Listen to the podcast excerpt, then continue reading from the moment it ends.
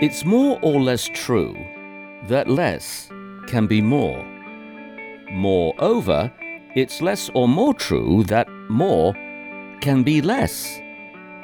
You see, more over or less under, it's a matter of how you look at it more or less. Stick around for more on the topic of less.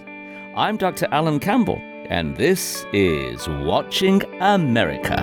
All my life, watching America. All my life, is panic in America. Oh, oh, oh, oh, there's trouble in America. Oh, oh, oh. oh. From WHRV Norfolk, this is Watching America.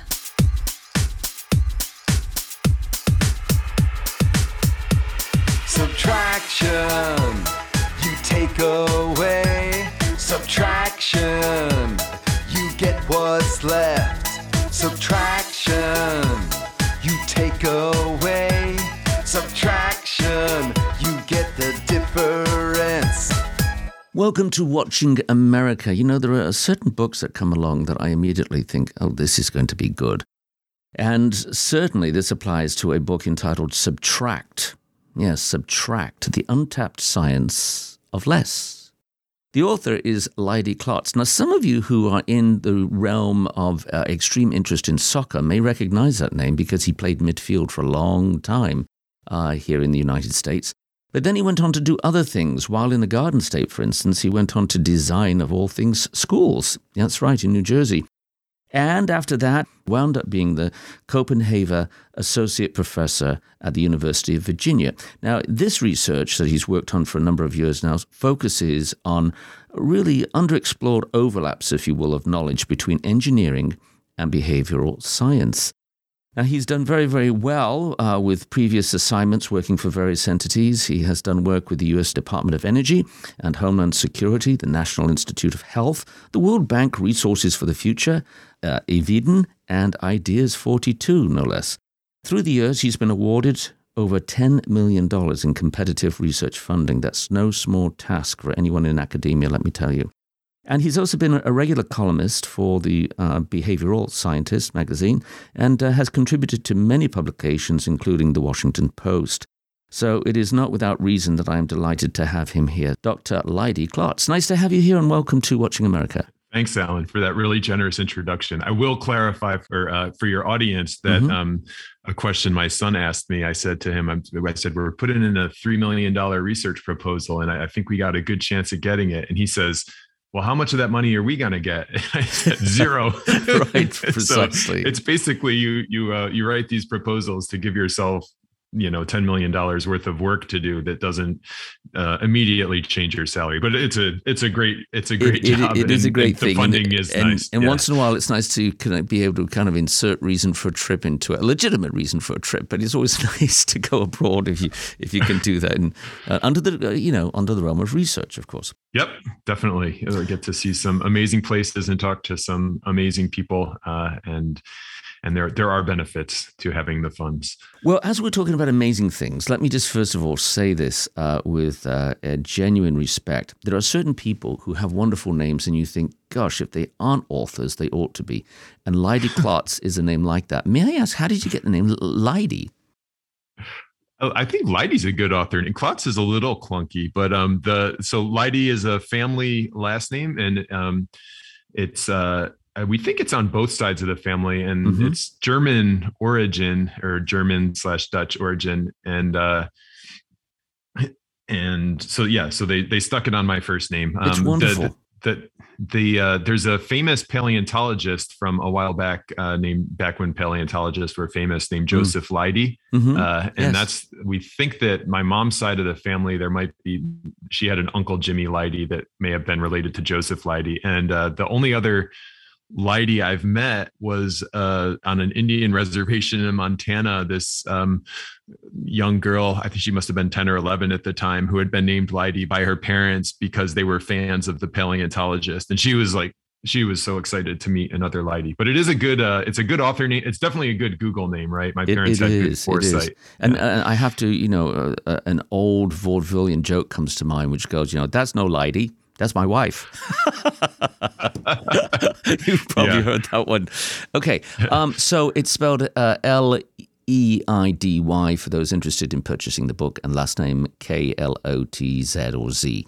Um, uh, first of all, I want to have you, if you'd be so kind, as to tell us the initial story concerning your son when he was about two and a half years of age at the time that brought about the genesis uh, for you writing this book in the first place.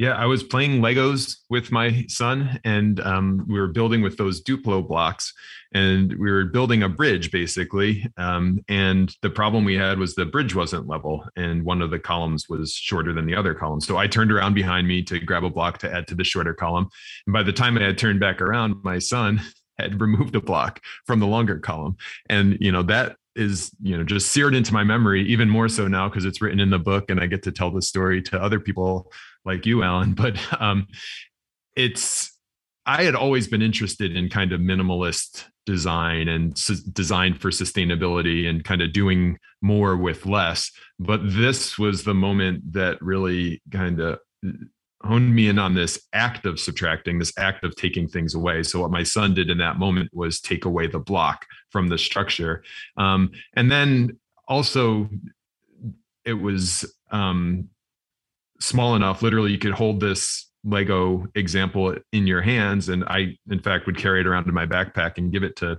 other people and test it on them. So it had value is on testing it on other people, but also in explaining to other people what I was talking about. And so I took that Lego bridge to my friend and brilliant collaborator, Gabe Adams, uh, and I said, "Here's here's the test." I thought she was gonna, you know, subtract like Ezra because she's a genius, and because I had been talking her to her about my interest in this kind of minimalist design for a long time, and uh, she added. But then after she added, she's like, "Oh, and now I get what you've been saying all along, and we can totally test this." And you know, so after that, we were on our way to tens of thousands of hours worth of experiments, kind of testing the phenomenon. And you know, to make a long story short, in the experiments, it, what we found really mapped back to what happened to me in that moment, which was in the bridge moment with when my with my son Ezra, was that my first instinct when presented with this situation in this case the situation was a lego bridge but you know it also applies to situations as we'll, we'll find out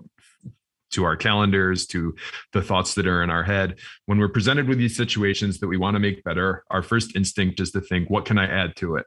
Um, which isn't so bad but what often happens is people do what i would have done if ezra wasn't there and add and move on without even considering subtraction as a way to make things better and, and as a result we don't even consider one of the most basic ways to make change So, in a sense, Ezra's um, Lego was the equivalent of Newton's apple falling. I mean, that was it. This yeah it yeah might be a bit uh, lofty, but I think it. I think there's uh, there's a parallel there. there's there's a yeah a parallel um, but yeah that's that's that's brilliant uh you're you're exactly right So um, the question I have is the the issue that we always want to add on, obviously, uh, and you are basically saying, you know, we we tend to uh, consider more than the essentials. We're we're uh, quite entrenched with the superfluous very often, and we want to add to add. Is that a psychological bearing indicating our own sense of inadequacy that we have to supplement? That we can't just be at peace and study something first.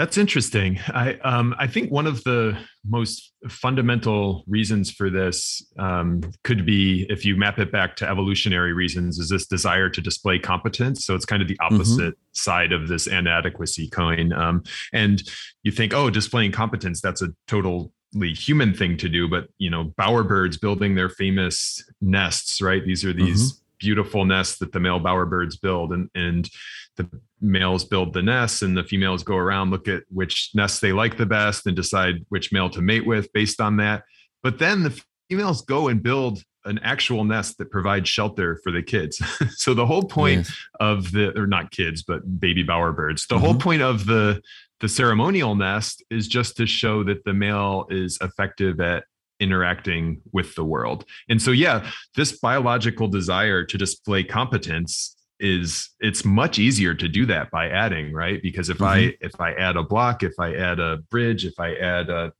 a toy to ezra's collection i'm i'm displaying competence. And, and if you take something away i mean it is possible to display competence by taking something away but the results of what you've done are invisible. And you know so there's a chance that nobody's going to notice. So i do think that there's a a, a strong part of what's going on here is related to that. It's interesting in a marketing corporate uh, sense when, for instance, one considers Apple products, which are were mm-hmm. known at least for their uh, great elegance found in, in the supposed simplicity. I say the supposed simplicity because, in actual mm-hmm. fact, as we all know, the simplicity concealed the complexity of the product. Um, and, and, fashion falls into this. Uh, you know, famously, Steve Jobs said that he didn't like buttons that turned off. That's why on most of his devices is a turn on, but you have to go through another procedure to to turn things off. Um, is it is it an issue of fashion that has come around? So you know the old expression, "Everything old is new again." We are attracted to the simple because it's soothing, perhaps. My favorite "everything old is new again" angle here is that the people like Jobs and you know throughout history Da Vinci and Michelangelo and other Renaissance artists are talking about subtracting in various ways and how this can make things different. And then all the way back to you know, um, a quote that's attributed to Lao Tzu is to, to gain knowledge, add things every day, to gain wisdom, subtract things every day. And I think that some of the best evidence actually that we've been doing this for a long time because we don't need an adding reminder, right? You're not talking about the the brilliant uh, Microsoft engineer who added another feature to this, you know, the um, what was the Palm Pilot. Uh, mm-hmm. You're you're talking about Steve Jobs who did this counterintuitive thing, and then people people liked it. Um, so I think that it's uh, you know it's always been counterintuitive, which suggests that it's always been kind of our first instinct to add. Well, let's go to the issue of aesthetics for a moment. Um, yeah. My background is in filmmaking and and uh, certainly cinematic things and photography and, and design, so I'm attracted mm-hmm. to this as a as a concept. Um, there are certain things that are indistinguishably beautiful for the simplicity. I'll just name mm-hmm. some objects: the broom you really cannot improve on the broom. Now, yes, we, we, we have devices that will, you know, crawl around our elaborate carpets and um, basically sweep for us in our absence while we're at work. The broom is gorgeous. Its its its utility is very very clear, but it's also a, a lovely design thing that has lasted millennia. Um, mm-hmm. The bicycle the bicycle is an item that looks like it always should have been made. It's just it's glorious. The front wheel. I'm not talking about the penny farthing from the initial days, but the actual bicycle that we know today. The ice cream cone, brilliant. Uh, very very simple. That which contains oh, yeah. the ice cream we consume. Um, mm-hmm. Is is there a if you will, a, a, a, a inclination within humans to seek simple, or is your hypothesis, your theory, that um, basically it's it's rarely attainable, or at least rarely sought after. Uh, I mean, what the research most directly says is that we think adding first, um, and I think, but you know, broadening out from the the specific research, I think it's uh, that it's it's harder to take away. You know, we we can we think of simplicity and we're like, oh, that should be easy. But those examples that you talked about, I mean, the ice cream cone, for example, I'm sure somebody thought of putting the ice cream in a cup before they um, before they thought of putting it in a cone. And but the cone was was better. And i said so we have this tended so so it's not that we can't think of subtracting right? Ezra i could have thought of the subtracting option on ezra's bridge if i had just gone past the first thought that popped into my head. And it's kind of the same we, when we do these more intentional designs right? Where you're saying okay I, I I need to solve this problem. People can't just grab a scoop of ice cream and put it in their hand. That's never going to work. So we got to have a container for it. And you know, the first thing that you think is, oh, maybe we do a bowl, and you know that basically works, right? And, and but then to get to to get to less requires this act of subtracting and to say, oh, well, we've got ice cream in a bowl now. Is there a way that we could actually make this better? And then somebody might think, oh, maybe we should take away this bowl. And then you, okay, we put a waffle around it And it's the same kind of thing with Steve Jobs, right? It's not like they didn't know all these complicated features that everybody else was putting in their products, but they said, okay, we've got this thing. Uh, and now now what do we strip away right and and that's where this act of subtracting is so key is to get us from this this state of good enough more to really great less. So, so that's how i think about it. And I, and I love your design examples. I think they're um, I, especially the broom. Um, so yeah that's what do you think about that? I mean you have more background in design than i do probably. Well i mean not official. I mean only as far as the aesthetics of, de- of designers appreciating aesthetics, mise yeah. the aesthetics how a picture looks and, and what have you. But I, I am taken with various things and sometimes you just look at something like for instance i have at home or i inherited actually uh, a weighted penknife. And it is, uh, I'm not into knives. You know, some, some people are really into knives. You get the Ginsu, you get, it, you know, and all that stuff. Late night television, you know. You get the destroyer. You, you know. But I, I just have a little tiny penknife, but I, I just marvel at its beauty. It's got a wood handle, but it's perfectly balanced. And I think God, this is a gorgeous thing. It really is. Uh, I guess I should use it on Newton's apple. I don't know. But the, the, the point is, it's, it's gloriously wonderful. And yet, um, there are a few things made like that, but when they are made, we, we respond. I, you made me actually remember, uh, speaking of film, and animated short, and some of the best animation of short films, probably from 30 years ago. And it depicted an ice cream stand. And it was very, very mm. simple. With just a simple sign. It said ice cream, 25 cents. And you suddenly have these this crowd of, you know, um, uh, amorphic people just going to this ice cream stand. And then there's another ice cream stand that goes adjacent to it and it says super ice cream. And now the crowd goes to the super ice cream. And then the other side goes super duper better ice cream. And then the crowd goes back to super duper. And it just builds and builds and builds. And to the finale is suddenly one of these ice cream parlor places just go back to good ice cream and the crowd goes back to that again. I think that's, uh, that's, sort of what we experience. I want to ask you about governmental application. Um, I, I, need to mm. remind the audience who I'm speaking with. I'm speaking with Leidy Klotz. Uh, that's L E I D Y K L O T Z. And uh, he is a doctor at the University of Virginia. Yay, all my three sons went there. And uh, he has written a very important book called Subtract The Untapped Science of Less. We've all heard that less is more.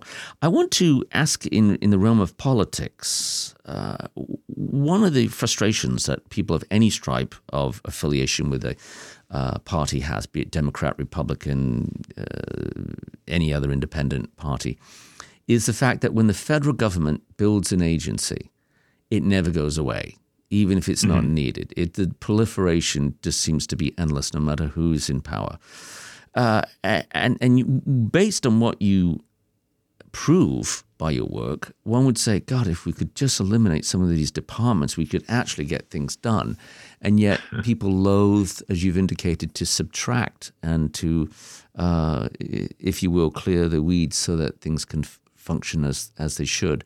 How have you seen this witness, this whole theory of yours, in other realms, perhaps politically, socially, dare I say it, even in the faculty lounge at uh, the University of Virginia? faculty are the worst at it, right? I mean, I think one of the we uh, the code yeah. of um, yeah. the the code of federal regulations so this is all the rules from all the federal agencies has grown um, basically 17 times bigger since 1950 um, so exact you know proof of of what you're saying and i would i would venture to guess that our faculty regulations have grown even more than that um, i think that you know there is a little we we with Ezra's Bridge, the issue was I didn't think about it, right? Um, mm-hmm. And and it is this is a great point here that or a great opportunity to bring up the fact that even after you do think of something there are other barriers to taking away and that's something that the book delves into. And so for example you know it, in some cases people well and you've just suggested that we should remove some of these agencies right? And uh so it's not that people aren't thinking of it but then the problem becomes oh well people are going to lose their jobs or there's you know money invested in this and it's just it's hard to do. Um, there ties into some other psychology about loss aversion right? Where you know this mm-hmm. is kahneman and tversky's famous work of we're basically twice as disappointed to lose something as we are happy to gain something of the same value. Um, so there, there are these other kind of forces working against less. One thing one really proactive um, way of addressing this I learned about in British Columbia, and they, uh, you know, had the same creep in the number of of laws that I think any organization experiences.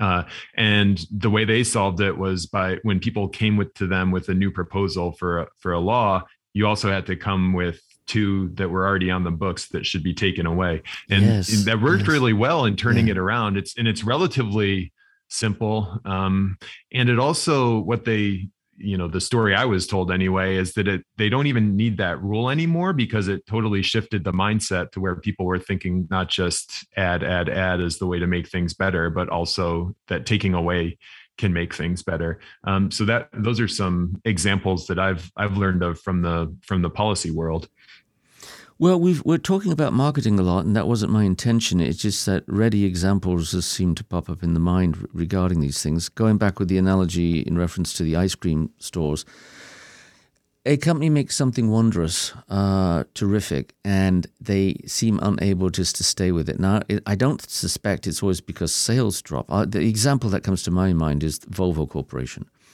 Volvo made the, uh, in my estimation, one of the most perfect vehicles ever made, which was a Volvo 240 DL wagon. I had two of them. Um, They were very simple, wind up windows. Uh, they weren't electric. They could turn on a dime. They were great for hauling things, and yet they retained a, a high degree of dignity and um, uh, beauty to them. And then Ford Corporation came along and bought Volvo, and all that went out, and all the ticky tacky stuff that you really don't want was starting to be applied to this otherwise wondrous vehicle. Uh, and now, incidentally, Volvo has been sold uh, uh, by Ford and is now run by a Chinese company, uh, which is Zhejiang uh, Geely Holding Group. And now they've tried to uh, revive Volvo. I just wonder why can't the engineers just say? I mean, admittedly, there's emission issues that they've got to have, and different, you know, electronics for the catalytic converters and all this kind of stuff going on. Why can't they just come back with, uh, forgive me, a bloody good car that they had before and say, yeah, it worked, it was great, people want it, they miss it, they bemoan the fact that they can't go in any vehicle 300,000 miles like you could in the 240 DL.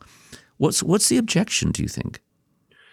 Yeah, I mean, it's a little bit of that competence, I think, right? Where, hey, we need to show that we're engineers. We need to engineer something, and when, when and then there's also just a financial incentive. I mean, I think about this. I engineer things on a bigger scale, so like buildings and bridges and infrastructure. And if you're the engineering firm that comes back and says, "Hey," you actually don't need to add a lane to that highway. You need to, you know, remove a segment. Uh, you're you're not going to get paid as much. Um, It's so there- money. it's the money Yeah. coming through. Okay, got it. yeah so i think there's a big um a big financial incentive to add those add those little bells and whistles um but but yeah I, it is a is a problem is the dl240 so is that what a precursor to like the what are the xc Uh, they- 60s or whatever Yes, exactly. Right. Yeah, yes. okay. And and they, and they were just they were just you know the, the term used to be used uh, not disparagingly but actually with affection a Swedish brick. I mean they were just virtually indestructible, Yeah. wonderful cars and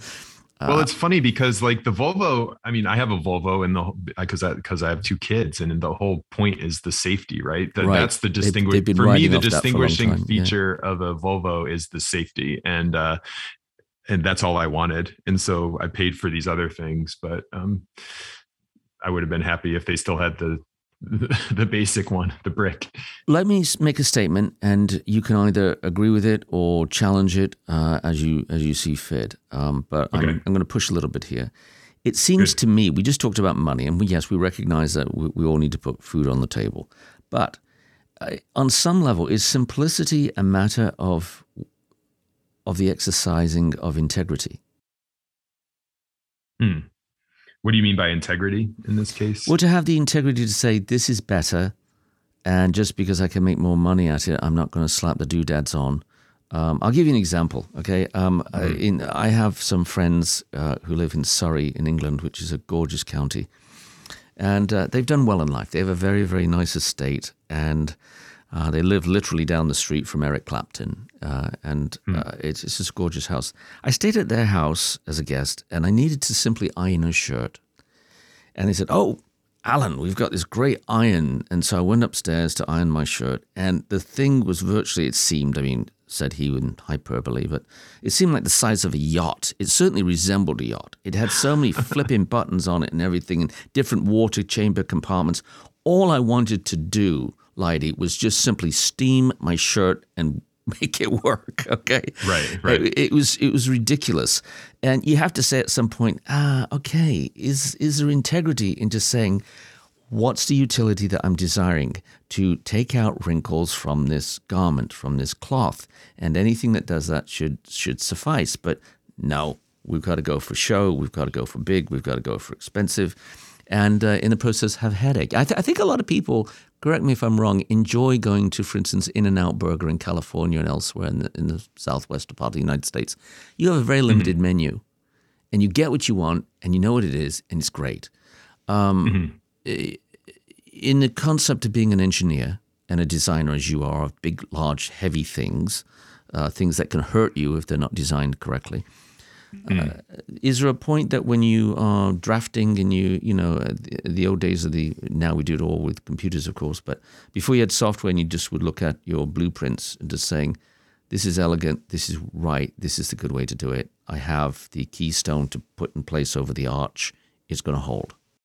Yeah, I it's interesting because uh, at some point it's not like that all the time, right? One of the things I learned about in doing the research for the book is you know there's this kind of culture of of busyness too so not just more physical stuff is better but also more being busy is like this badge of honor right? So mm. people will say hey how are you doing Leidy and i'll say oh geez i've got you know so many projects going on. I've got this book. I've got all my research students. And uh, you're kind of bragging you're humble bragging about being busy. And um but then you know i learned that there have been cultures in the past or even like in italy for example where when a mark of wealth is leisure um, and so you're not bragging about being busy and it's like hey the look at that guy. He's got so much free time and doesn't have to worry about this huge iron that he needs to move around his house. And so like having fewer kind of burdens is a mark of really having made it and people will like devote their their resources to that. Um, so I certainly agree with you, Alan, that it does seem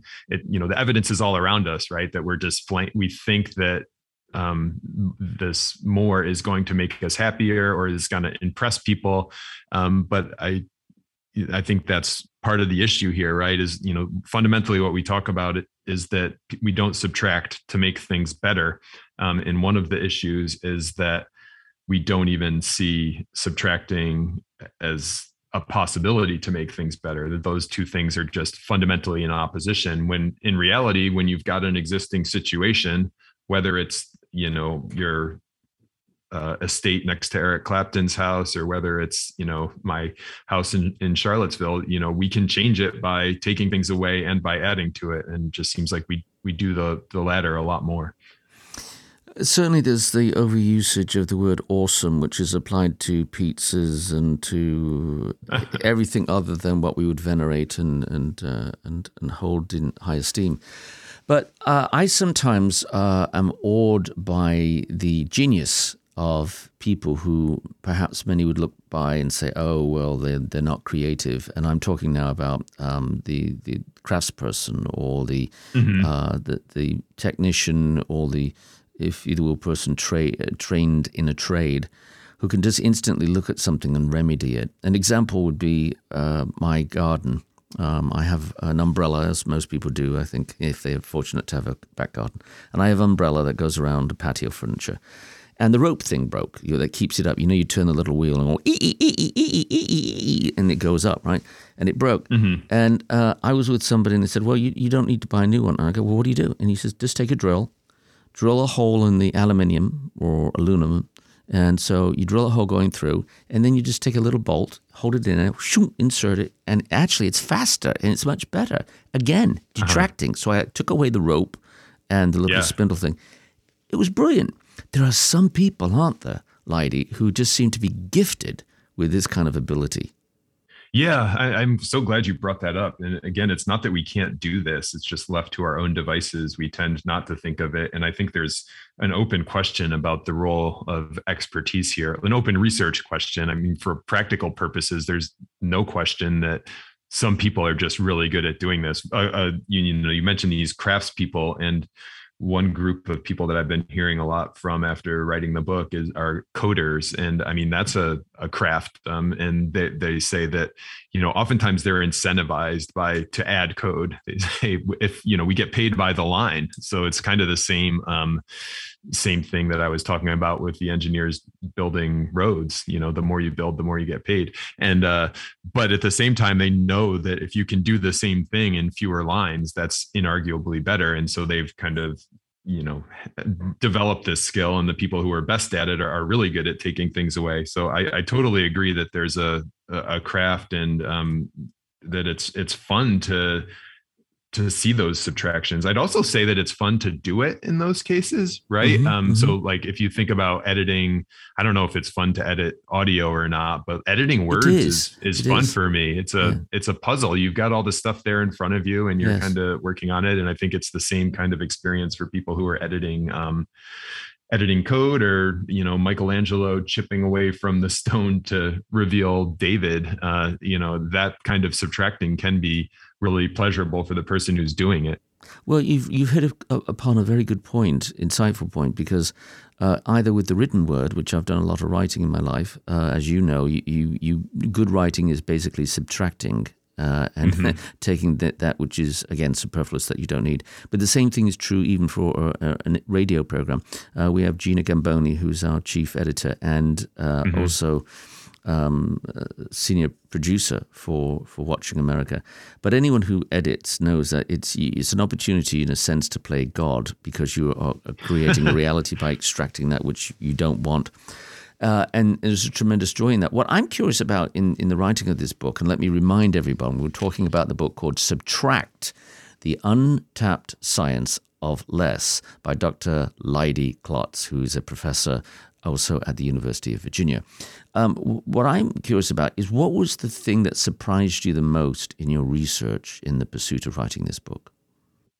So one of the things I did in my research, you know, was kind of look at this question that was the first thing you asked, Alan, which is basically why do we think this is happening? And so, you know, the, any kind of behavior in in this case tending to add instead of subtract there there are multiple reasons why it happens. There's never like a, a, silver bullet you know it's a combination of hey there's biological evolution and then cultural evolution is is a, is the second one i looked at which is basically okay you know since we've been living in societies what has kind of been uh, what has what have our has our society rewarded here? Um, so when I was looking at the cultural evolution, I was really surprised to find how fundamental adding was in even adding physical things was at the genesis of civilization. So if you read what the historians and anthropologists write about 10,000 years ago, um, they, they talk about these things that had to be here for, for something to be considered a civilization. So for something to have gone from hunter gatherers roaming around in groups of 25 to larger groups coming together. And they're the, the usual suspects are the things that I had known about, which are, you know, kind of uh, cities, organized religion, um, also uh, writing. And but then there was this other thing monumental architecture. And it was basically the equivalent of the bowerbird nest. It's the the and monumental architecture is defined as these things that are their physical presence is totally beyond any kind of practical function in terms of what you would think about of passing down our genes. Um, and so, like the pyramids of Egypt, you know, some of these early temples, and these are examples of monumental architecture. Because imagine this you've got these people who have just decided, okay, we're going to no longer be hunter gatherers. And one of the first things they do is build these massive structures that take a huge amount of, of resources and, and combined efforts. And so it was really astonishing to see how central these were to the genesis of civilization. And the theory um, is that the the reason they were so important is because they brought people together, right? And mm-hmm. fundamentally, mm-hmm. what's happening at that time is these hunter gatherers are turning into people who are living in in larger groups and the the massive structures brought people together in two ways one way was to build the structures so if you're you know if you're a group of 25 you can't build as big a thing as you can in in a in a larger group. And so if you wanted to build a temple you had to collaborate with some of the other groups and then you had to be in that location for a long period of time so you couldn't chase the food supply. So you had to think about okay how do we do um, farming?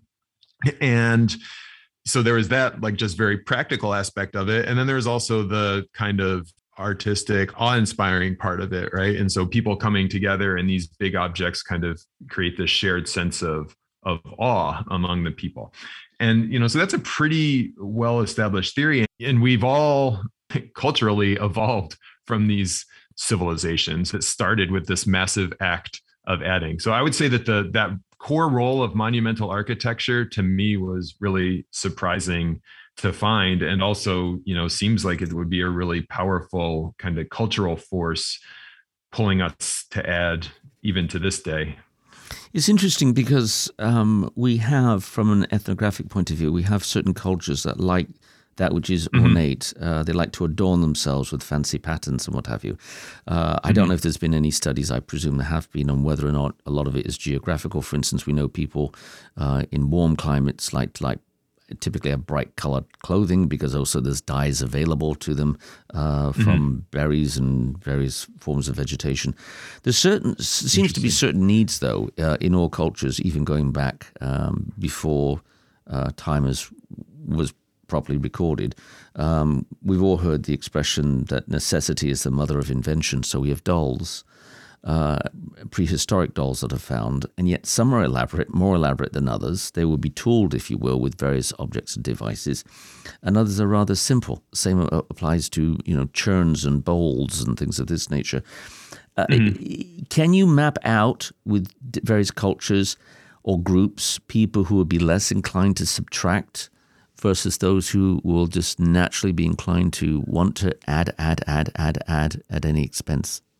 No, is the short answer. Um, and we, I mean, I, I, do think this is a really fruitful area for further exploration. But um, all the evidence that we have, uh, so we and we did study groups in Japan and Germany, and uh, you know the the variation within the group in Germany and Japan in the United States was more than the variation between the groups. Um, so the evidence that we have suggests that there you know there isn't a cultural difference in those areas but I, I, you know i it would be naive to think it doesn't play any role the differences in these specific cultures whether it's um you know kind of a love for ornate things that has some uh, kind of culturally evolved basis or you know just the economic system for example. I mean you you think that you know part of what's going on here right is this prize uh, um, prizing of of growth as a economic necessity, right? And so, you know, we're measuring GDP as a country. We've got to grow things to, that's a signal of progress, and that kind of trickles down into everyday decisions about adding and subtracting. And you, so you might suspect that a country that had different goals for progress, you might see different things with adding and subtracting. So the short answer is no, we haven't found any cultural differences. The longer answer is that I suspect there would be some like nuanced differences, but it wouldn't change the the basic story. If you're just joining us, you're listening to Watching America. I'm your host, Dr. Alan Campbell, and I'm delighted to have as my guest Dr. Leidy Klotz. His book is entitled, latest book is called Subtract the Untapped Science of Less. Uh, you almost could turn the subtitle, The Untapped Science of Less, if you will allow the license, to say The Untapped mm-hmm. Science of Loss. Because mm-hmm. there's, uh, there's a great fear that many of us have of, of I mean, losing uh, by simplifying. For instance, all, all, uh, just about every home in America and Britain and Australia and Canada and I presume Germany and everywhere else, New Zealand. Uh, the kitchen has that that beloved drawer, which is the junk drawer, right? That's where mm-hmm. everything winds up. Keys that you don't know what they go to anymore and, and, and, what have you. Why do we loathe to let go? Yeah, that um, that again is going back to Kahneman and Tversky's research that you know we we dislike losing things more than we like gaining them. Um, but we've got to remind ourselves here that what we're talking about are is not the the loss. I mean, so so their research is talking about okay, you're ending up in this situation where you have less. We're talking about situations where subtracting actually make things better. So going back to Ezra's bridge, sure, I had to he had to get rid of a block, but the the block wasn't the thing that was gained or lost. The thing that was gained was a level bridge. Um, and so I'm so glad you brought it up, Alan, because this is like a, a, mental trap that we can fall into is thinking that less is going to be a loss. Um, but you know what we're doing is is taking away something to to create something that's actually better. Um, so it's very true that it's hard to get rid of things, but it's also um, true that what we're talking about here is is making is is less, not a loss. Um, I would say you know we haven't talked about marie kondo yet and so she's the tidying guru and can help you with your kitchen uh, your drawer in the kitchen that's got all this stuff in it. But what she does that's really effective is um, kind of points people to this end state right? So she she's not dwelling on the specific things that you're getting rid of right? So she you know her classic advice is get rid of anything that doesn't spark joy. So right there she's you know kind of focusing you on the joy that you get um, or that this thing is not giving you. And then she really helps people focus on the the end picture which is this tidy living space. And that's the thing that you're gaining um, even though it requires you to to get rid of some of these things that aren't providing any value. Does that make sense? Yes it does. Let's talk about life management. Um, i mean there's a whole yeah. industry now with people being life coaches and things of that nature yeah. And um, it, it, does get to the back to the issue very often of subtracting, subtracting things for our lives so that we can function. We we went through the mania of the 1970s that I can recall, 80s, 90s of you know you can have it all, you can have anything if you want it, you can have it. Just work harder, a little bit harder. Just go without mm. sleep. Just go without healthy relationships. You can have it. Uh, and I think that many people who have been on the uh, proverbial, you know, uh, analyst couch have learned to eliminate that you have to eliminate to have order because there is there is chaos without it. I'm going to ask you a very dangerous question, Leidy. Uh, very dangerous because you you the you know the kind of question that authors go, oh God, don't ask that. But I, but I'm going to ask it because I think you can pass and, and handle it. I'm looking In, forward to it. Okay, here we go. In what other ways since your son uh, brilliantly uh, reducing the the uh, chasm with his little bridge by eliminating the Lego, in what other ways have you allowed or witnessed in your own life the very thing that you're talking about by simplifying being of benefit to you?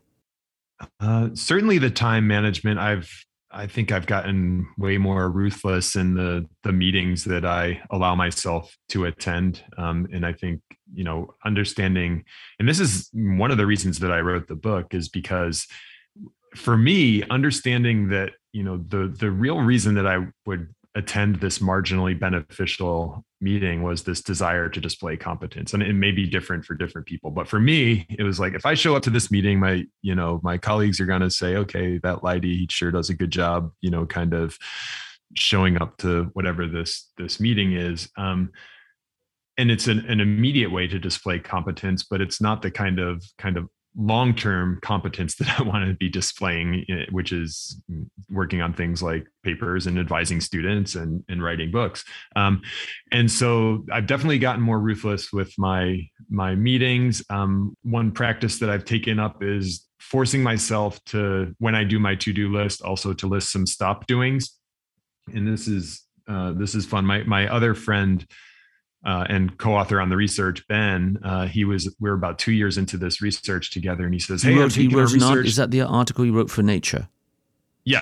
Okay. The article we wrote for Nature. Yeah, uh, and this is um, and so Ben was co-author on this article for Nature. So, and if you're not an academic, this is like the pinnacle of of academia, and mm. not a. I can call it the pinnacle because I, you know, had never reached it before, and probably won't again in terms of having an article that's like cool enough to be in Nature.